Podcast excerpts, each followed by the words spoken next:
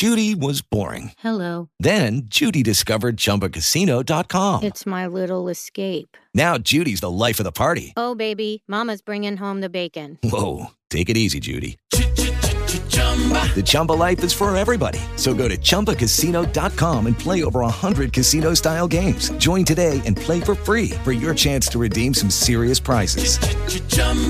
ChumbaCasino.com. No purchase necessary. Void where prohibited by law. 18 plus terms and conditions apply. See website for details.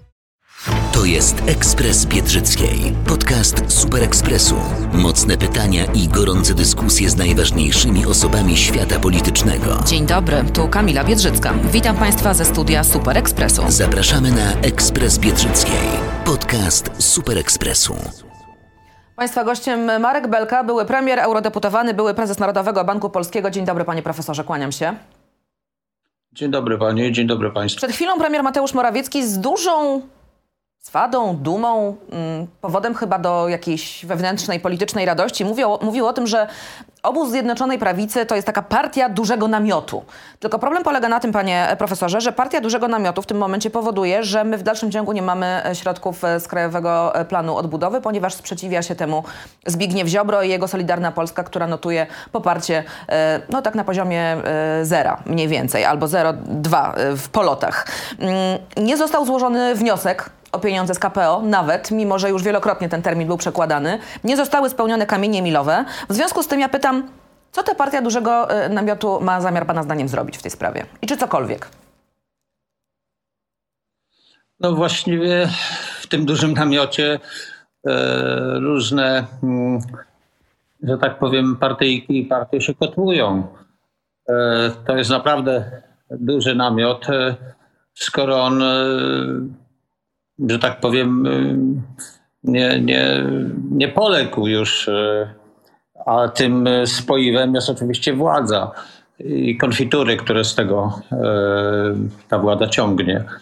Natomiast no, można powiedzieć, że wręcz budzi współczucie moje przynajmniej, wypowiedź y, pana premiera Morawieckiego, kiedy z jednej strony y, przecież ostro krytykuje działania y, ministra Ziobry, a z drugiej strony zarzeka się, że będzie oczywiście bronił go za wszelką cenę w głosowaniu nad wotum nieufności. No to jest, no to jest stan rzeczywisty tej tak zwanej zjednoczonej prawicy, która E, dla utrzymania się przy władzy jest w stanie zapomnieć o interesie społecznym, o interesie narodu.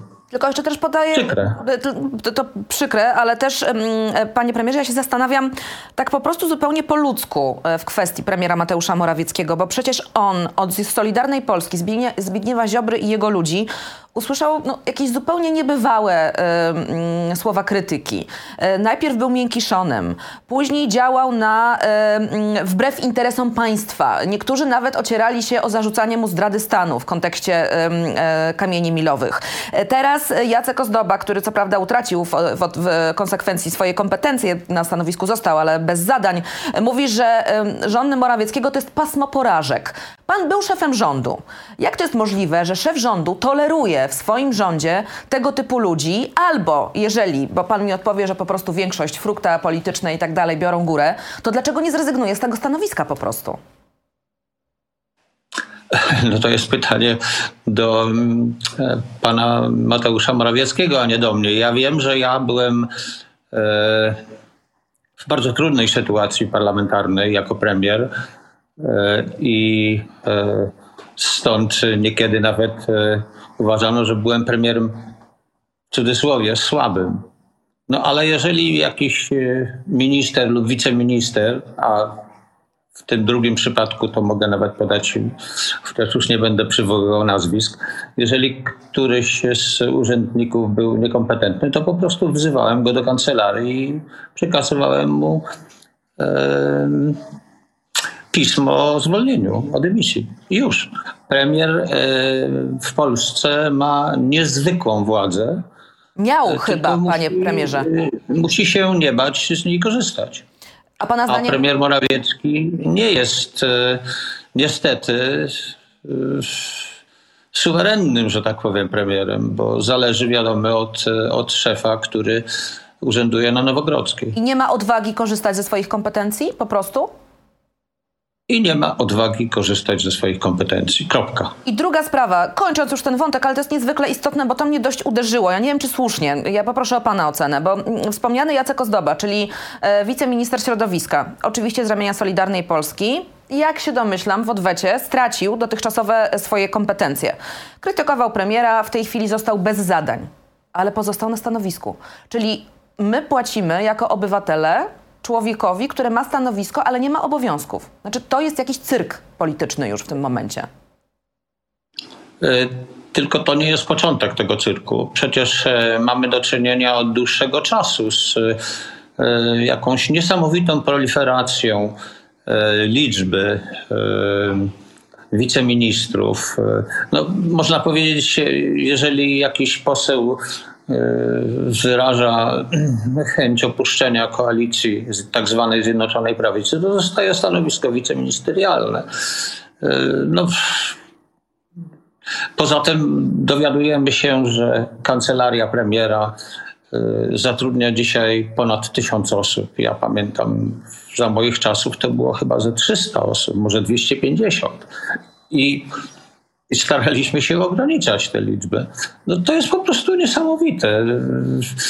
Znaczy, widać wyraźnie, co jest spoiwem e, tak zwanej, tak zwanej e, Zjednoczonej Prawicy. No to jest e, udział w dostępie do konfitur, albo inaczej mówiąc, brutalnie w rozbiorze państwa. No dobrze, panie premierze, tylko zawsze w takich sytuacjach e, działał efekt wyborców, tak zwany, efekt sondażowy.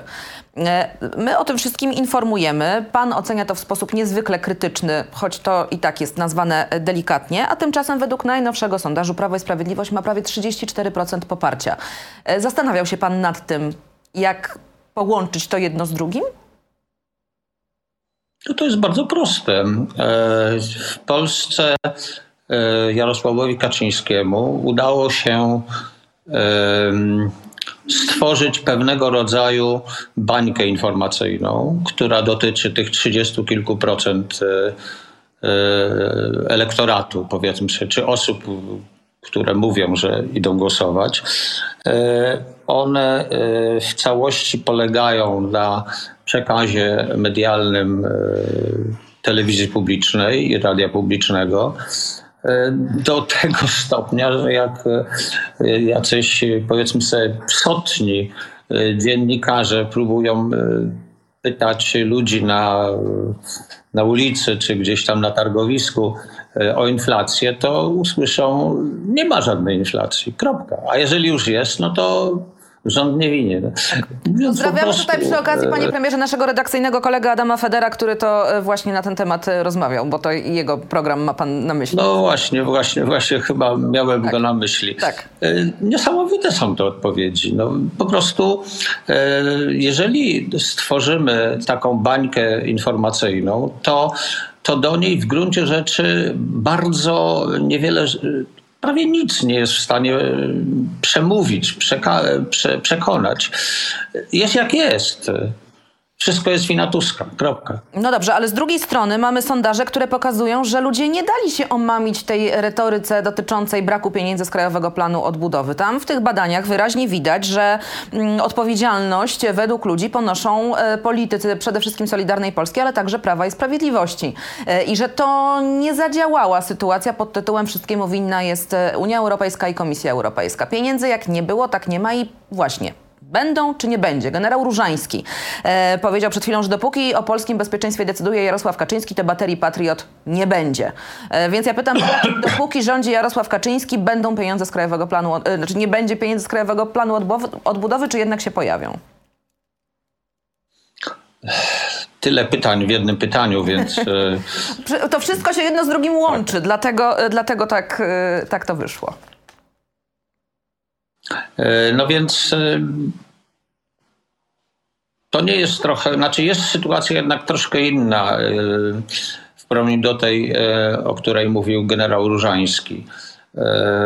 Bo mm, w Unii Europejskiej, w Komisji Europejskiej jest bardzo silna chęć, bardzo silny nacisk taki naturalny, biurokratyczny, żeby te pieniądze do Polski jednak przekazać. No bo zdają sobie sprawę urzędnicy, a właściwie politycy, którzy, którzy decydują o, o, o, o tym, jak, jak funkcjonuje Komisja Europejska, że no, Polska jest czymś więcej tylko niż rządami PiSu i jest w interesie Unii Europejskiej, żeby Polska się rozwijała, żeby kontynuowała ten proces konwergencji, który przecież trwa od blisko 30 lat, właściwie od, od 30 lat.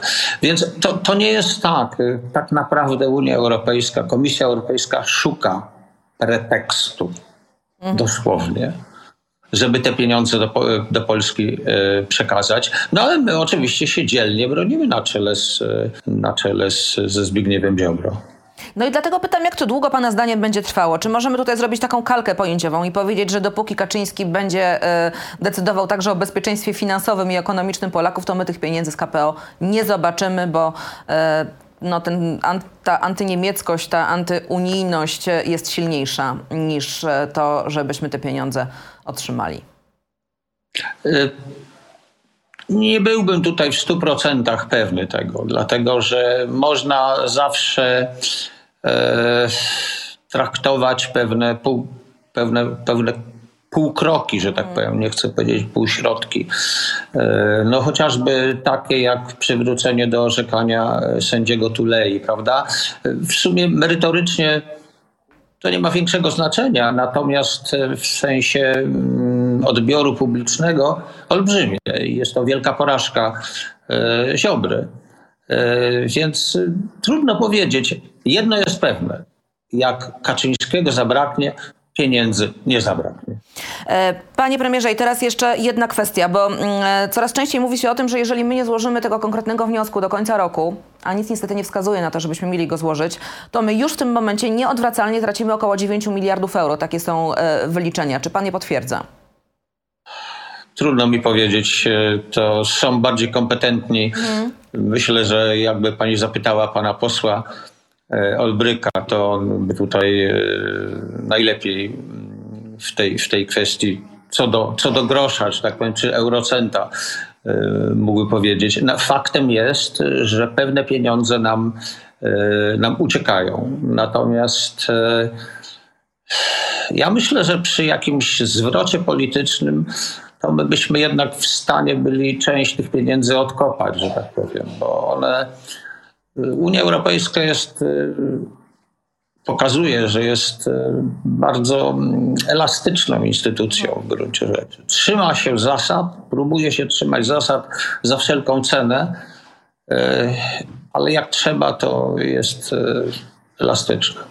To teraz trochę o tej drożyźnie, panie e, premierze, która toczy nas tutaj wszystkich w Polsce w tej chwili. E, ostatnio pojawiła się, no właśnie, e, jaskółka zwiastująca wiosnę, czy jakiś wypadek przy pracy, czyli ten te pół punkta e, procentowego niższa inflacja w stosunku do e, października tego roku. Mm, oczywiście od razu mm, politycy obozu rządzącego stwierdzili, że, no, że spełnia się to, co było zapowiadane, mm, czyli że inflacja już przekroczyła i już nie będzie, mówiąc w dużym skrócie, rosnąć powyżej 20%, jak wielu przewidywało, że już zaczyna spadać no, i spadać będzie. Czy pan się zgadza z tą opinią? Czy to jest e, jakaś jednorazowa sytuacja, czy rzeczywiście my już ten szczyt inflacyjny mamy za sobą? Bo wielu ekspertów, których e, ja tutaj u siebie goszczę, mówi, że nie, że to, że to jest absolutnie niemożliwe, że do początku przyszłego roku, jeszcze przy kwestiach związanych z VAT-em, inflacja poszybuje do góry i przekroczy 20%. Jest to niewykluczone.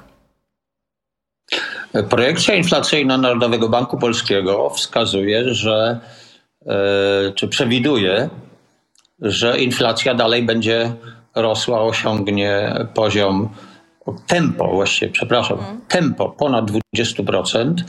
E, I to jest spowodowane e, no, tym, że wisi nad nami ta nieszczęsna E, tarcza antyinflacyjna, która przecież musi zostać z powodów budżetowych, no jakby to powiedzieć, odwieszona. E, to spowoduje kilkupunktowy wzrost tempa inflacji. Natomiast e, faktem jest, że, od, że to, co się zdarzyło w tym miesiącu, jest w pełni wynikiem sytuacji na światowych rynkach energetycznych. Po prostu ceny surowców energetycznych przyhamowały albo nawet spadały. To zresztą nie jest żadna niespodzianka. Są dwie przyczyny, dla których można liczyć się z tym, żeby, że, że inflacja lekko przyhamuje. Po pierwsze, to jest właśnie normalizacja na rynku surowców energetycznych, a po drugie, osłabienie koniunktury. W Polsce to osłabienie koniunktury na szczęście nie ma dramatycznego wyrazu. Nie mamy do czynienia z jakimś gwałtownym wzrostem bezrobocia, ale mamy do czynienia z przyhamowaniem tempa wzrostu płac. Płace dzisiaj rosną wolniej niż inflacja, ludzie tracą na tym. No ale jest pytanie, czy to jest e, sytuacja e, mniej dolegliwa niż gdyby e, to osłabienie koniunktury spowodowało wielki wzrost bezrobocia. Oczywiście, że nie. Ja, ja uważam, że to jest sytuacja lepsza. Tylko, że ciesząc się z tego, no bo ja się cieszę, że, że ta inflacja nie jest 18%, tylko 17,4%, ale miejmy świadomość, że to dalej jest galopujący wzrost cen, który jest super niszczący z punktu widzenia losów indywidualnych obywateli, ale także z punktu widzenia struktury gospodarki. E, to jest e, sytuacja, w której e, my, no, jakby to powiedzieć, tracimy szansę na wzrost gospodarczy w dłuższym okresie czasu. To teraz jeszcze. Spadają oszczędności, spadają inwestycje. Gospodarka zaczyna, mówiąc krótko, się degenerować. Znaczy, nie, ona już się degeneruje i to, czy to jest 18 czy 17%, naprawdę nie ma większego znaczenia. Inflacja musi spaść do 2,5. Do poziomu jakiego, panie premierze, bo uciekło nam, uciekło nam e, znaczy łącza internetowe przez, przez, przestało działać na sekundę i nie usłyszeliśmy, do ilu musi spaść ta inflacja, żeby gospodarka zaczęła Musi spaść do celu inflacyjnego, czyli 2,5% plus mhm. minus 1, 1 e, punkt procentowy. No to jest chyba perspektywa kilku lat najbliższych, prawda? No to nawet e, analitycy NBP e, dopuścili się pewnego triku. Ja ich rozumiem, że e, znaczy, aby, aby nie powiedzieć wyraźnie, że w ciągu dwóch lat, czyli w tak zwanym horyzoncie działania polityki pieniężnej, nie osiągniemy tego celu, no to powiedzieli, że w ciągu trzech lat. Zdaje się, że też nie osiągniemy. Mhm. To jest sytuacja bardzo tragiczna. W tym kontekście, jako byłego prezesa Narodowego Banku Polskiego pana pytam, gdyby to od pana e, zależało, gdyby pan jutro uczestniczył w posiedzeniu Rady Polityki Pieniężnej, to jakie rozwiązanie sugerowałby pan w sprawie stóp procentowych, bo jutro ta decyzja ma zapaść? Ja bym dalej e, pozostawił kwestię e, dalszych podwyżek stóp procentowych otwartą. Oczywiście to nie jest tak, że chciałbym, aby te stopy procentowe rosły e, no, aż do poziomu bieżącej inflacji. To, to nie ma sensu. Szczególnie, że chodzi tak naprawdę nie tyle o bieżącą inflację, co o inflację przewidywaną w jakimś horyzoncie czasowym. Myślę, że e, dobra polityka komunikacyjna NBP mogłaby przekonać ludzi, że inflacja, no może nie 2,5%, mhm. ale będzie e, w horyzoncie jakimś przewidywalnym, no jednocyfrowa. E, natomiast oczywiście tę politykę stóp procentowych wzmocniłbym polityką zacieśnienia ilościowego, czyli mówiąc krótko, ściągania nadmiernej płynności, czyli nadmiernej ilości pieniądza w obiegu za pomocą emisji obligacji NBP-owskich. To, o czym mówimy już od dłuższego czasu. Tak, o to, o, to, o to apelują rzeczywiście wszyscy od wielu miesięcy. E, panie premierze, ja bym chciała jeszcze mm, e, dwa słowa o VAT-ie, no bo wspominaliśmy o tym, że rząd ze względu na fatalną sytuację budżetową będzie prawdopodobnie musiał e, zrezygnować z tarczy mm, antyinflacyjnej, tak zwanej tarczy antyinflacyjnej, ale mm, narracja Prawa i Sprawiedliwości, wicepremiera Sasina jest taka, że to jest odpowiedzialność Unii Europejskiej, że my tej tarczy antyinflacyjnej jako Polacy nie nie będziemy mogli mieć przez Unię Europejską. I że na przykład to, że mm, VAT na gaz, który teraz wynosi 0%, będzie wynosił 23%, to jest właśnie wina Unii Europejskiej. I teraz pytanie, czy to jest kłamstwo? E, dlatego, że Unia Europejska, z tego co wiem, dopuszcza e, 5% VAT na e, gaz, e, z czego korzystają m.in. Niemcy, Chorwacja, Estonia, Bułgaria, Słowenia. I tutaj są bardzo dokładne wyliczenia, do kiedy i jakie stawki VAT-u obowiązują na gaz. A Prawo i Sprawiedliwość mówi, musi być 23, bo tak chce Unia. No, Prawo i Sprawiedliwość wykorzystuje każdą informację i każde działanie Unii Europejskiej. Właśnie chciałem powiedzieć, po to, żeby wykrzywić to działanie i obrzydzić Unię Europejską e, ludziom. No jak na razie e, bezskutecznie, ale obawiam się, że tego rodzaju działania na dłuższą metę jednak e, negatywne skutki w głowach ludzi powodują. Wszystko to, co jest sukcesem, to jest wiadome sukcesem rządu. Wszystko to, co yy, powoduje, czy, czy wiąże się z jakimiś dolegliwościami, na przykład walka z inflacją, no to jest oczywiście yy, wina Unii Europejskiej. No to jest po prostu część tej dosyć w gruncie rzeczy obrzydliwej i antypaństwowej kampanii anty, przeciwko Unii Europejskiej. To e... trzeba powiedzieć, to jest działanie wbrew polskiemu interesowi narodowemu. Panie premierze, e, wiemy, że wchodzi dzisiaj w życie unijne embargo na e, rosyjską ropę, już tak dla wszystkich. Tymczasem e, Rosja straszy odcięciem dostaw na zachód. Czy pana zdaniem ten kryzys energetyczny w związku z tym może się jeszcze bardziej pogłębić? I jeśli tak, to czy to będzie oznaczało, mm, że no, Zachód jakoś zacznie Kremlowi odpuszczać, nazwę to w cudzysłowie? No więc y, ja chcę powiedzieć, że jeśli chodzi o mm, proces uniezależnienia się Zachodu, czy konkretnie mówiąc Unii Europejskiej, od dostaw e, surowców energetycznych z Rosji, przebiega niezmiernie skutecznie i z dużymi sukcesami. E, zarówno cała Unia Europejska, jak i e, jak i Niemcy, bo to przecież my zwykle patrzymy na, na gospodarkę niemiecką, dosyć radykalnie obniża e, import zarówno gazu, jak i ropy naftowej. E, w gruncie rzeczy, jeśli chodzi o gaz, to e, Unia Europejska się właściwie niemalże już uniezależniła od dostaw, od dostaw z Rosji. Jeżeli chodzi o ropę naftową, to trochę dłużej musi trwać, ale chciałem powiedzieć tak, że w sensie ekonomicznych w sensie wpływów budżetowych dla Rosji, gaz jest o wiele mniej istotny niż ropa, natomiast politycznie jest bardzo e, przydatny Rosji, dlatego że gaz można łatwo łatwo zablokować, e, łatwo e, odciąć dostawców od gazu, no bo mniej jest możliwych alternatyw zastąpienia rosyjskiego gazu innym gazem. Wiadomo, że tutaj chodzi o gaz skroplony, o, o trudniejsze elementy, trudniejsze elementy logistyki. Natomiast ja chcę powiedzieć, że Rosja widzi to i jest zaniepokojona, że e, wbrew niepokojom e, wielu, Unia Europejska czy gospodarka europejska jako całość e, w sposób bardzo szybki, konsekwentny uniezależnia się od, od surowców energetycznych rosyjskich. I to jest na już nie dłuższą, ale bardzo niedługą metę